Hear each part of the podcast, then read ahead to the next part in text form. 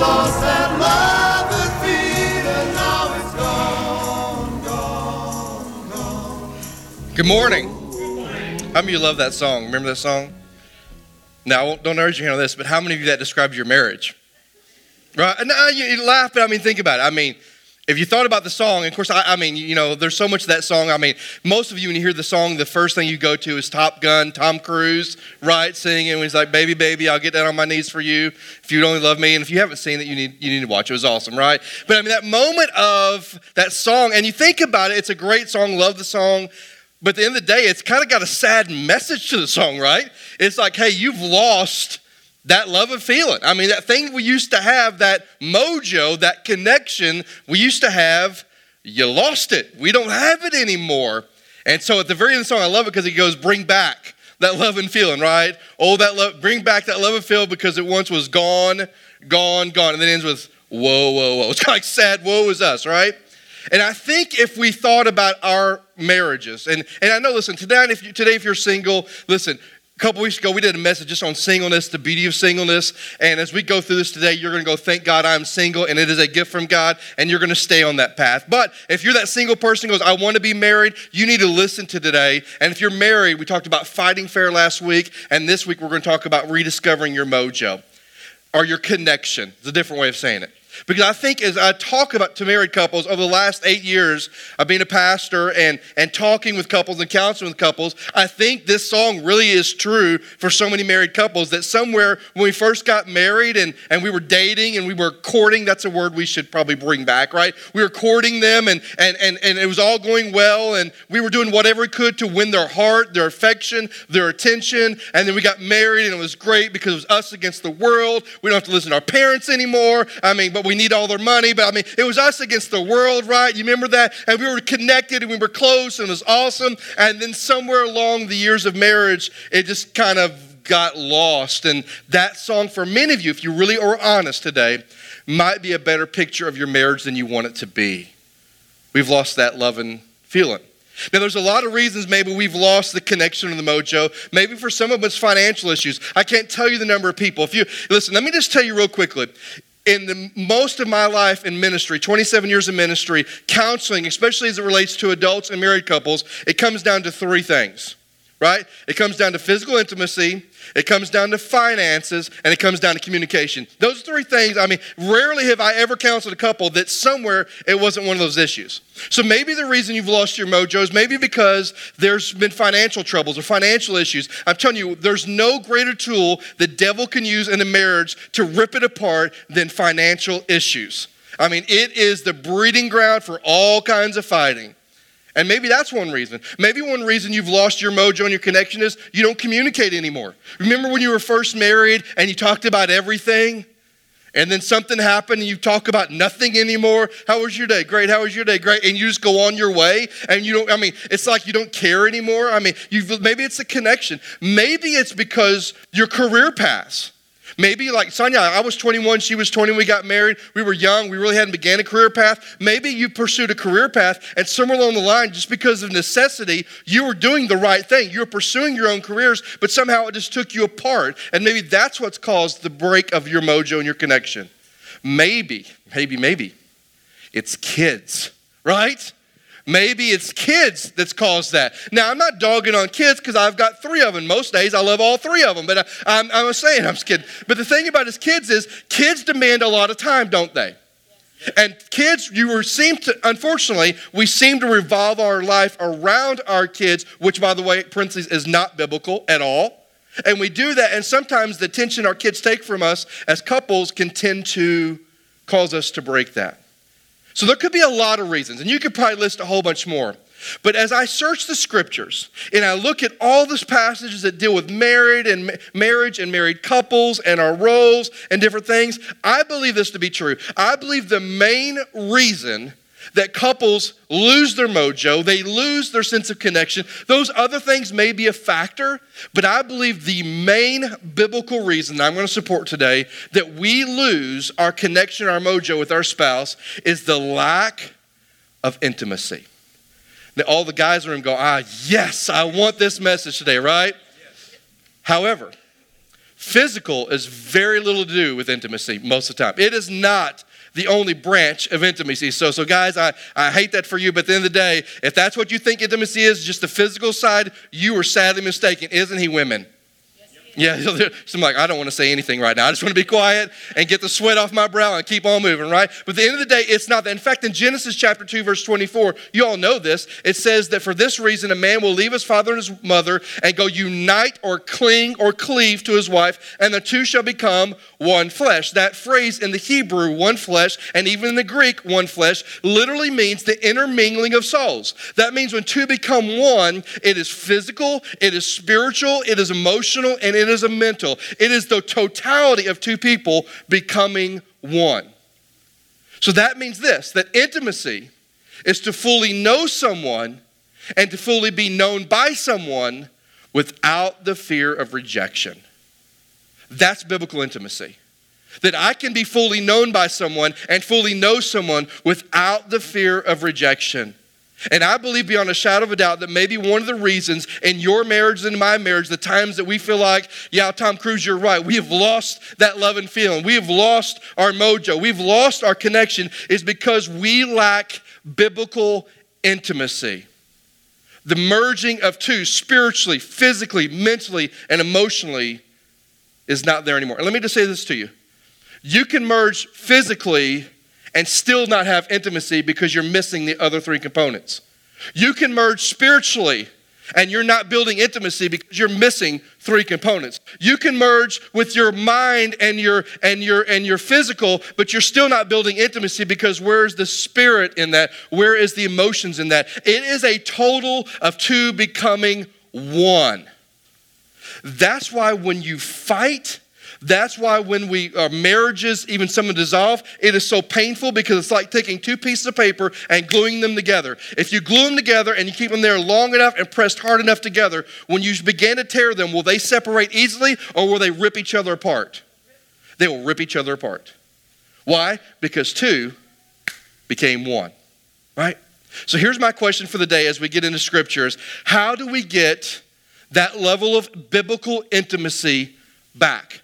How do we get to that place where I can truly know my spouse and be known by my spouse without any fear of rejection, without any fear of her judging me or him judging me? How do I get that intimacy back where I fully know them and they fully know me without their fear of rejection? If you have your Bibles, I want you to turn to the book of Ephesians chapter 5. Ephesians chapter 5. Go ahead and flip there. Grab your phone, your iPad. It doesn't matter. Ephesians chapter 5 is where we're going to be this morning. Now, many of you, as you turn this passage, are going to go, that's a very familiar passage, Doug. And I believe that passage has zero to do with biblical marital intimacy. And what I would submit to you today is this. It has everything to do with biblical and marital intimacy. So Paul, in this letter to the church of Ephesus, he's writing to them in the book of Ephesians, he addresses wives and he addresses husbands. And so I want us to read that beginning in chapter 5, verse 22. Wives, this is for you. Wives, if you want to build biblical intimacy with your husband, here's what Paul says you need to do. Ephesians chapter 5, verse 22. Wives, submit to your own husbands as to the Lord. For the husband is the head of the wife, even as Christ is the head of the church, his body, and as is himself, its Savior. Now as the church submits to Christ, so also wives should submit in everything to their husbands. Now, and can we be honest, in today's culture, that rubs a lot of people wrong, doesn't it? I mean, when you start looking and we talk about political correctness and we talk about different things, that really rubs, especially ladies, that can really rub you wrong. Well, here's the thing we need to know is that what Paul is saying is that wives, if you want to build biblical intimacy, here's what you need to do. You need to submit to your husbands. And I know all the husbands are going, yes, I've been waiting for this message, but you probably misunderstand submission too, right? Now here's the deal. He says something profound. He said, wives, submit to your husbands as to the Lord. Meaning there was a moment in your life, if you're a believing woman, there's a moment in your life, if you're a married woman who's a believer, there was a moment in your life that you submitted yourself to the Lord. And just like you submitted yourself to the Lord, I also want you to submit yourself that same way to your husband. So it's important for us today to talk about what is biblical submission. When we look up that word submission, we look at the Greek and the context and the meaning of it. What is biblical submission? And there's three things I want to say about submission. And first of all, I want to say this. Well, I'm going to add four because I'm going to add one here. Submission is not obedience. Amen, women? Amen. Men, you got it? Right? I'm the king of the house. Do what I say. You probably should get throat punched on that one, right? It is biblical submission is not obedience. And I know, men, we know that, but don't we treat our wives like that?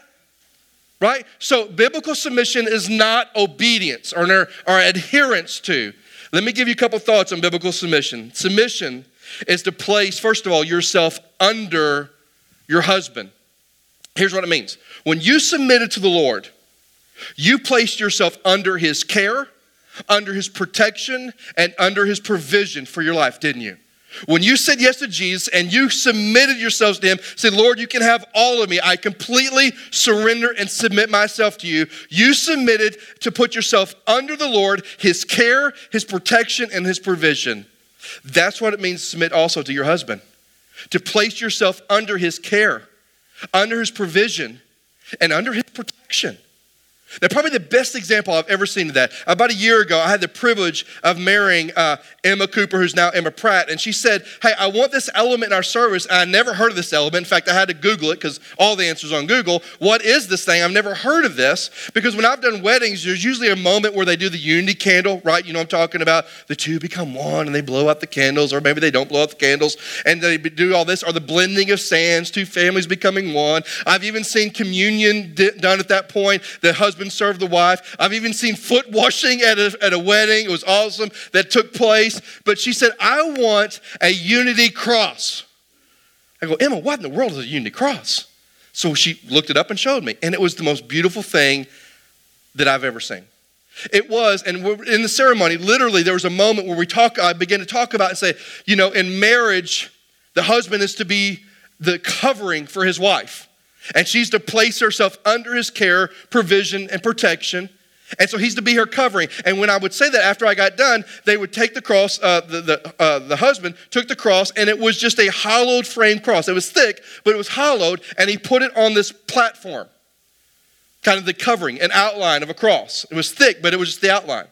And then I would talk about the wife, how she's the beauty of the marriage, which is true. She, and looking across the room, I know I'm right. She's the beauty in the marriage. And inside there was Emma had this cross that was thin, and it was wood, and it wasn't as thick as the outer piece, but it was beautifully designed. And then she would take that and place it inside the other cross.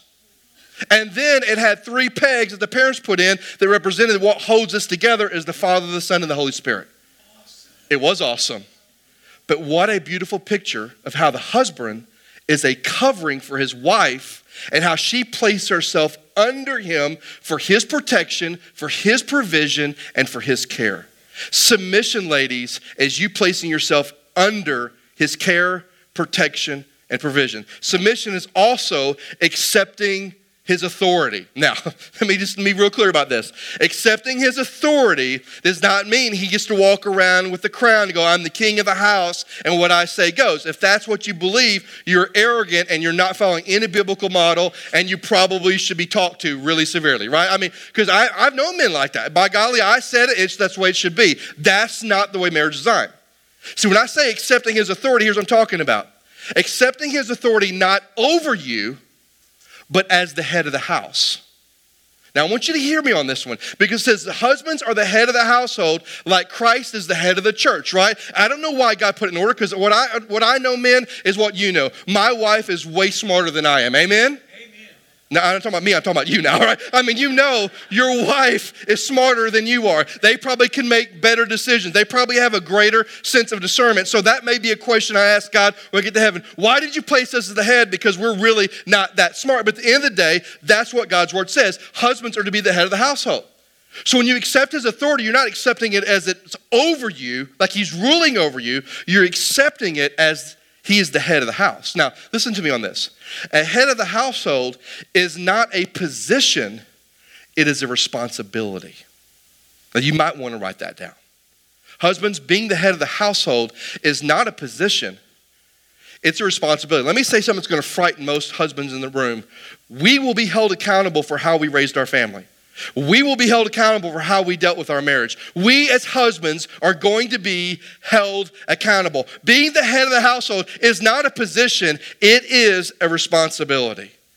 Now, the beautiful thing is this. Jesus is the head of the church. So at least we can look at Jesus' husbands and model what he modeled. And when you look at the life of Jesus and you look at the ministry of Jesus, Jesus led the movement of the church in a powerful way. And you know a couple things I noticed about his leadership? One was he did it with kind of mutual cooperation. He looked to the disciples. And you remember that point where Jesus said, I want this word to get out. And he sent the disciples out two by two. I mean, he was working with the disciples to send things out. Listen to me in marriage, husbands. Listen to me clearly. When decisions have to be made, because you're the head doesn't mean you make them by yourself. You work in cooperation with your spouse. She is your partner, not your maid. It's to be in mutual cooperation. Also, as Jesus led, he led by honoring those that he was leading. Jesus never beat down those who he led. Jesus never was condescending to those that he led. Jesus was honoring and he built them up. Listen, husbands, it's our job as the head, not only to do it mutual cooperation with our wives, but to build them up and to honor them. I'll come back to that more in a minute. Here's my point, ladies. Him having authority in the household as the head does not mean he's the dictator of the house. But there is an authority that God has given him to lead his family that you need to accept. Third thing when you think about submission is, yes, it's to place yourself under. Yes, it's to accept his authority. But third of all, it means to yield to your husband's leadership, which is pleasing to the Lord. Here's something I want you to think about. All the years I've spent counseling couples and even my own marriage, wives, you just need to know something most of the time. Now, sometimes this may not be true, but most of the time, your husband's on your side. He is for you, not against you.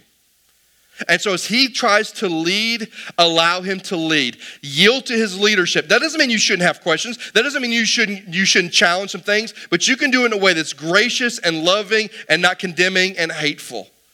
And to submit to your husband literally means to place yourself under their care, protection, provision. It means to accept the authority God has given them as the head leader of the house and to yield to the leadership that God has given them to manage the household. Yield to them.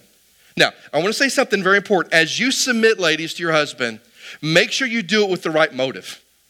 Don't do it in haste. Don't do it to manipulate. Do it because the Bible says when you do that, it is pleasing to the Lord. Now, let me tell you why submission is such a big deal. Why I believe it's such a big deal. Submission builds intimacy with your husband. And now you're thinking, how in the world is that possible? Listen, because when you submit to your husband, you are showing them respect and you're showing them appreciation. Think about it. Submission builds intimacy with your husband, and it does because it builds respect. It's you showing them respect, and it's also you showing them appreciation. In fact, there's a book, and I want you to pick this up. Please hear me real quickly. Like tonight, if you haven't signed up for the marriage thing, you need to be here. It's going to be a great time of fun. We're going to have desserts because I like to eat, and it's going to be awesome. And Jordan Copeland's going to be coming and singing, and it's going to be an awesome time, and the video's going to be awesome. But more importantly, it's important for you to be here to invest in your marriage. And there's this book called Love and Respect that's out there. We only have 15 of them left, and I hope they're all gone. But in this book, he makes this assertion, and this is backed by a lot of the psychologists I read this week, that the number one need and desire of a man, of a husband, is respect. Think about it. I can think about all the counseling sessions that I've had with married couples, and I can go back and look at every man, and his ultimate issue is he feels disrespected in his home. He feels emasculated, like his voice doesn't matter, he doesn't matter. And in this book, this is Christian authors. It's a great book. You need to pick it up because we're going to talk more about it. But ultimately, it says the greatest need of every man, of every husband, is to be respected. And when you submit to your husband, you are showing them respect and you're showing them appreciation. Now, what I love about this book is he talks about 6 areas, wives, that you can truly show your husband respect and you can truly show them appreciation. And I just want to give you a snapshot of those because I want you to be enticed to get the book. One area he talks about showing your husband respect and appreciation is in his desire to work. In his desire to work. Now, you may have a husband and you care nothing about his job, but you need to make sure he knows that you believe in him. That you know that you do something to let him know, I believe in what you're doing. I believe your job matters. I remember when we started the church back in 2010, wow, almost 8 years ago. And I remember, sitting there, and Dave and Luann and I and Sonya, we made the decision, and we launched it in September, and it was awesome. And then I remember at the end of September, something dawned on me. For the first several months, I went from a job with an income to a job with no income, living on savings. And there were some times in our household, as the worrywart, I was really stressed out. Because we just kept depleting the savings and depleting. And I'd figure out, well, if we don't do this or we don't do, it was painful. And I'll never forget those moments. And maybe I've never told her this, and I probably should have. Those moments when she'd come up and she would just encourage me and go, you know what? Hey, what God has called us to do is what God has called us to do. And I'm excited, and he's going to take care of us. Don't worry about anything. Let's just keep doing it. And you know what? We never missed a meal. We never missed a bill. We never missed an offering. We never missed any of that. And it was her telling me she believed in me that raised me up. Are you with me on that, man? Do you agree with me on that, man? Yeah. You need that. So in his work, another thing is a desire to protect and provide. Every husband in this room has this undercurrent, I hope, that if something were to happen, you were to go outside and something was to happen, his first goal is going to be protect and to provide for you. We all have that as husbands. We want to protect and to provide for our wives. And you need to make sure that you are building him up instead of tearing him down. Don't talk about why he can't provide or why he's not protecting you or how he makes you feel insecure. Build him up. There's a story in the book, a famous preacher. He's dead by now, but he's a famous preacher. His name's E.V. Hill. You may have heard of him before. And it says that he got done preaching one Sunday, and I think he was maybe even doing a revival, and he goes home. And when he gets home, he knows all the lights are off, but he sees all these candles. And he walks in the house, and his wife which if you read any of his stories, just an amazing woman. His wife had gone in, and she had fixed supper. And it was by candlelight, and she had candles all throughout the house. And he's thinking, as guys, hey, she's trying to create a romantic moment for us, and I'm so appreciative. So he goes in and says, honey, I love you. This looks awesome. Let me go wash up. So he goes, and that's something we should always do, right? So he goes to the bathroom, and he begins to wash up, and he turns the light on, and the light doesn't come on. So he thinks, something's wrong. So he washes his hand, goes on, and then he goes into the bedroom because he's going to change and flips the light switch on, but the lights do not come on. And then he goes out and says, honey, what's going on? There's no lights on. I love the candles, but there's no lights. And so she began to cry because they didn't have enough money to pay the light bill, so they shut the power off. But instead of him feeling terrible, she just put out a bunch of candles and made a romantic moment for him. Why? Because there's something that was in him that wanted to provide and protect, that felt failure when he couldn't, but because of the way she handled it, he felt encouraged. Ladies, are you getting kind of what I'm talking about? Another thing he talks about is their desire to serve and lead. That husbands have a desire to serve their wife and to lead the family. And here's all I'm going to say about that. Sometimes we will make a bonehead wrong decision. Amen, men? Amen. Please handle us with grace. Right? Because if it's handled with wrath, we will be cautious to ever serve and lead again. Another area he talks about is a desire to counsel. Every husband has a desire to give wisdom to their spouse, whether it's asked for or not, right? Come on, some of you know I'm talking about. That's me, right? And here's what he says in the book, that wives, it's so important that you show respect and appreciation of your husband by allowing them to voice. Because listen, we have a protector, provider mentality. So if we see you hurt or you're in a situation, we want to offer our thoughts on that, whether you want it or not, because we feel like our voice matters. That's an area. Another area he mentions is about the idea about being a friend, how you need to allow your husband to be vulnerable, allow your husband to share how things went without just cutting him off or disregarding him. But another one that's really big, it's the sixth one in the book, and I want you to get it and read it. It talks about the way we show our husbands respect and appreciation is the desire to do all these things, but it's also his desire for physical intimacy. One thing I discovered as I was reading these psychologists, and even in this book, they make this statement, that for a husband, the physical intimacy between husband and wife builds a sense of safety and security even for the husband, like we're okay. That's why, ladies, it's important to avoid excuses of why you can't be physically intimate, because excuses feels like rejection. Just tell the truth. Don't make up an excuse. That's why, and he talks about in the book, it's so important for wives to feel the sense of needing to initiate sometimes, because husbands have a desire. We try to be a rock, but we're just big old teddy bears. We hurt. We've got feelings. We got emotions. You may not believe it, but we do. And the psychologists, and even in this book, they talk about how at the end of the day, every husband has a desire to be wanted and to be desired, just like every woman does. And through physical intimacy, we're able to build that safety and security with our husband. So those are just some ways to show appreciation, respect to our husband. But the point is this, if you're gonna build intimacy in your marriage, it begins with wives submitting to the husbands. Place yourself under their care, under their protection, under their provision, accept the authority as the head and the leader of the house, and yield to their leadership as God guides them. And make sure you realize that submitting builds intimacy, whether you believe it or not. Now, husbands, verse 25, here we go. Husbands, love your wife as Christ loved the church and gave himself up for her, that he might sanctify her, having cleansed her with the washing of water with the word, so that he might present the church to himself in splendor without spot or wrinkle or any such thing, that she might be holy and without blemish. In the same way, husbands, you should love their wives as their own bodies. He who loves his wife loves himself, for no one ever hated his own flesh, but nourishes and cherishes it, just as Christ does the church, because we are members of his body. Listen, husbands, if you want to build intimacy in your marriage, here's what we need to do. Husbands, love your wives. Now you're like, well, that was way easier than submission. It's really not.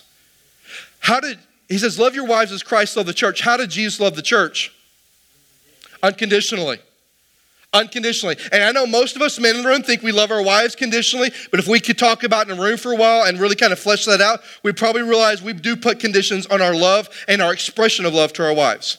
So when I think about how Jesus loved the church, here's what I think about. He loved the church and he loved people no matter what they did. There was no conditions on how he loved them. Jesus met crazy people. Jesus encountered hypocrites. Jesus encountered prostitutes. Jesus encountered doubters. I mean, he encountered every kind of person, but all alike, he loved them all without exception.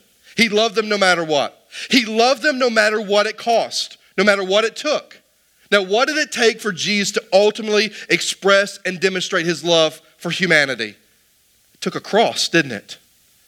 It took the supreme, ultimate sacrifice to demonstrate his love for humanity. The Bible says that he laid his own life down of his own accord. He laid his life down all by himself. I know we say the Jews put him there, our sin, but at the end of the day, Jesus laid his own life down. So he didn't just love people no matter what they did. He loved people no matter what it took, which was sacrifice.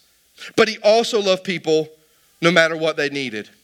When you look at the stories of the Gospels, people need a lot of stuff. People needed forgiveness. People needed direction. People needed hope. And Jesus always provided that. Husbands, that's how we're to love our wives. We are to love our wives no matter what they do. Did you hear that? No matter what they do. When they cut their eyes, no matter what they do. When they tell you what they really think of what you've done, no matter what they do. When they seem to be harsh and hateful or disagreeing or cantankerous, whatever it is, no matter what the wife does, we are to love them no matter what. Because listen to me, our love is not based on performance. Our love is based on position. They are our wives and we need to love them. Now think about it.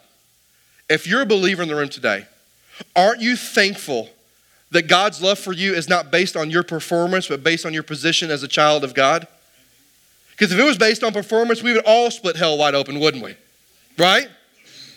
Listen, husbands, love your wife no matter what they do. It's not based on how they perform. It's not based on how many meals they cook a week. It's not based on anything other than their position. They are your wife. Love them no matter what. Also, we need to love them no matter what it takes. Let me just tell us all. Here's what it takes. Sacrifice. Maybe that's sacrificing of our time to spend quality time with them. Maybe, I know for me, sometimes that's sacrificing my need to be right. Sometimes that means sacrificing my agenda for her agendas. My wants for her wants. putting my selfishness on the back burner and being selfless.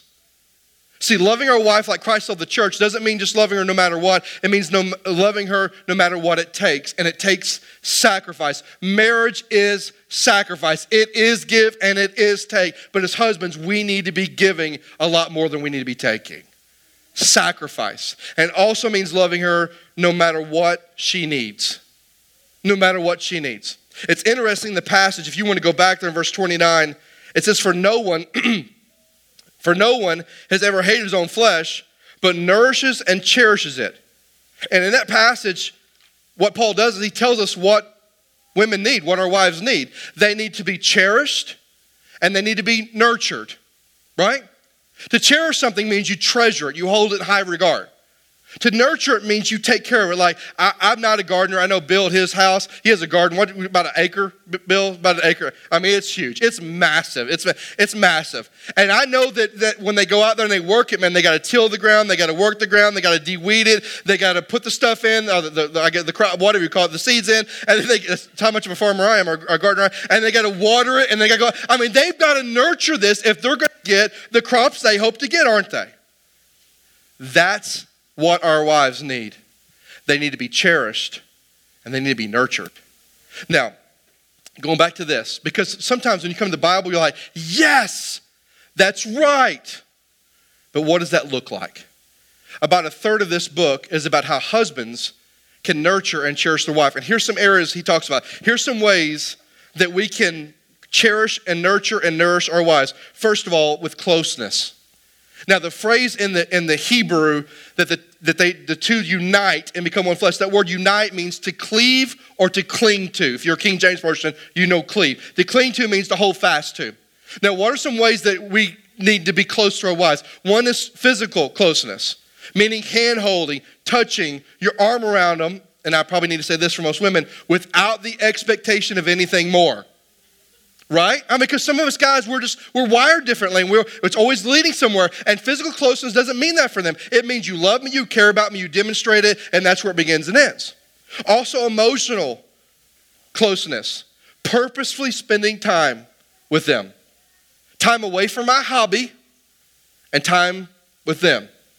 Then he talks about openness, how as husbands, oftentimes we shut down, and rather than shutting down, we need to be open and be vulnerable and be willing to share our heart. Being understanding is another way we can nurture and cherish our wives. You know, and this is my problem. I'm a fix-it guy. Anybody else a fix-it guy in the room? I mean, when there's a problem, I want to fix it. And what I've learned over 24 years, at least I learned most of the time, not all the time, is that my wife doesn't need to be fixed. She needs to be listened to. And understanding means I'm not going to be minded to fix. I'm going to be minded to listen. Then he talks about keeping the peace as a way to nurture. Sometimes your wife just needs a chance to vent and explode without you exploding back. And that you might even entertain the idea that maybe I was wrong. I feel like Fonzie saying that, wrong. I just can't get it out, wrong, right? But these next two are big ones, I think.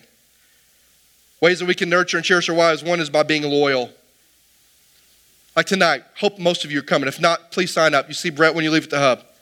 I want to hear guys just bragging on their wives. I mean, even if it's loud and obnoxious tonight, that's okay. That's one way you show your loyalty is by bragging on your bride. I tell you, I can't stand to be around people that talk down about their wives. I'm not talking about concerns like my wife and our struggle. I don't mean that stuff, but like, well, my wife, her kicking is terrible. I mean, my dog won't eat what she. I mean, don't talk down about them. Part of loyalty is building them up and building them up in front of other people. And so tonight, if you come tonight, man, I want you talking about your wife. If you see me walking up to your group, that's what I'm looking for tonight. I want you bragging on your wife. That's a way to be loyal. Also, another way to be loyal is to make sure, listen to this, you only have eyes for her. You only have eyes for her. You only have eyes for her. I know in the book of Timothy, when it talks about the role of an elder, it says qualifications, it says the husband of one wife. And for many years, we've explained that as they shouldn't be divorced. Well, that's not what the Greek says. It says that a husband should be a one-woman man, is what it says. That's what it means. I have met many men that have never been divorced that aren't one-woman kind of men.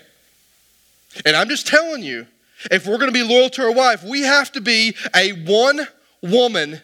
Kind of man. Looking is not okay.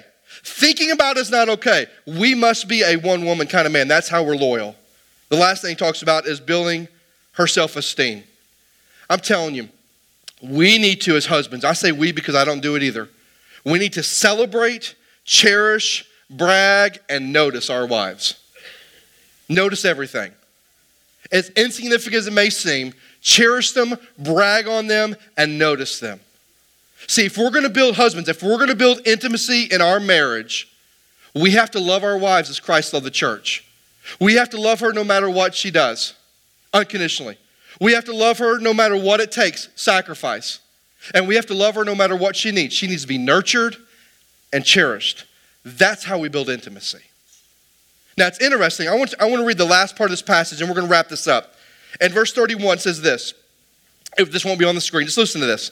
Therefore, a man shall leave his father and his mother, hold fast to his wife, and the two shall become one flesh. This is a mystery, and it's profound. Would you agree that marriage is a mystery? Oh, yeah. Don't say it too loud. They're right beside you, right? And I am saying that it refers to Christ and the church. Listen, however, let each one of you love his wife as himself, and let the wife see that she respects her husband. Now, here's what I find interesting in this whole thing today.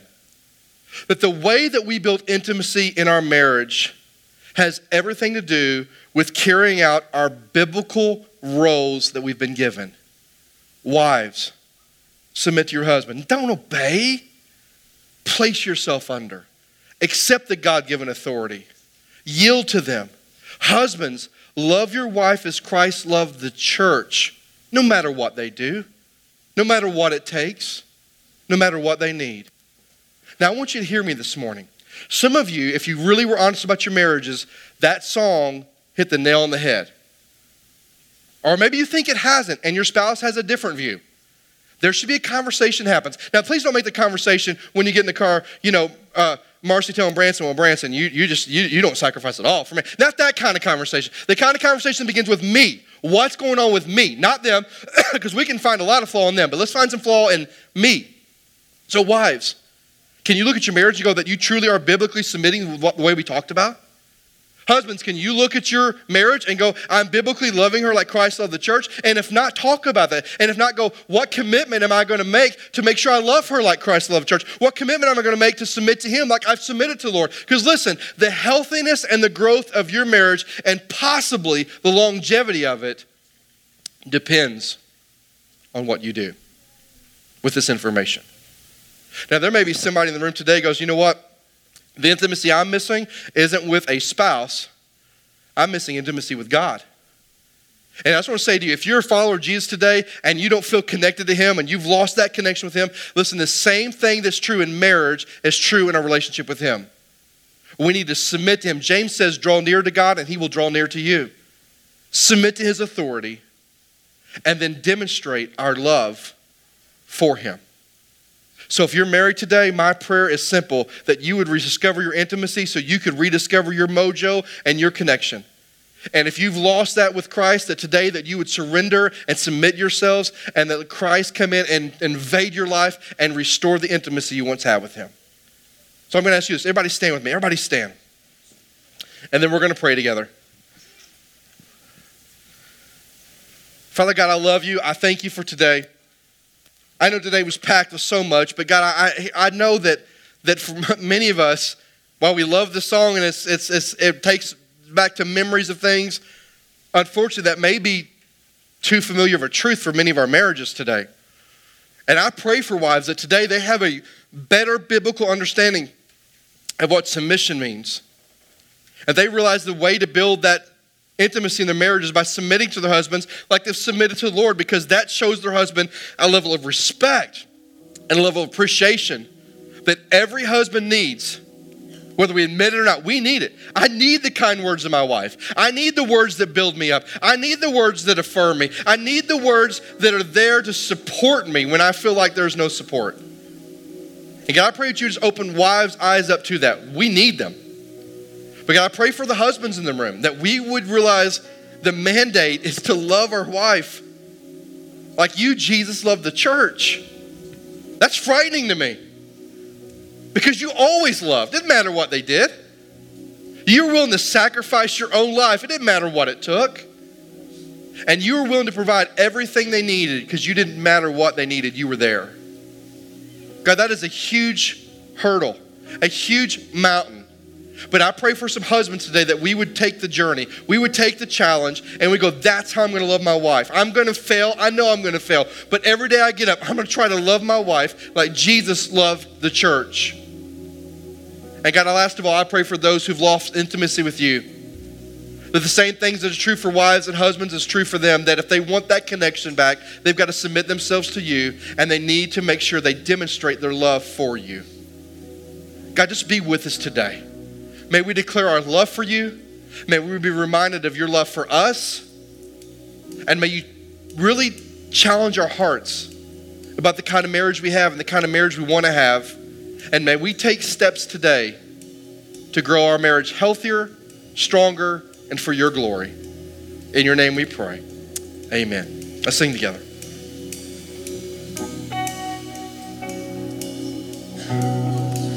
Jesus, we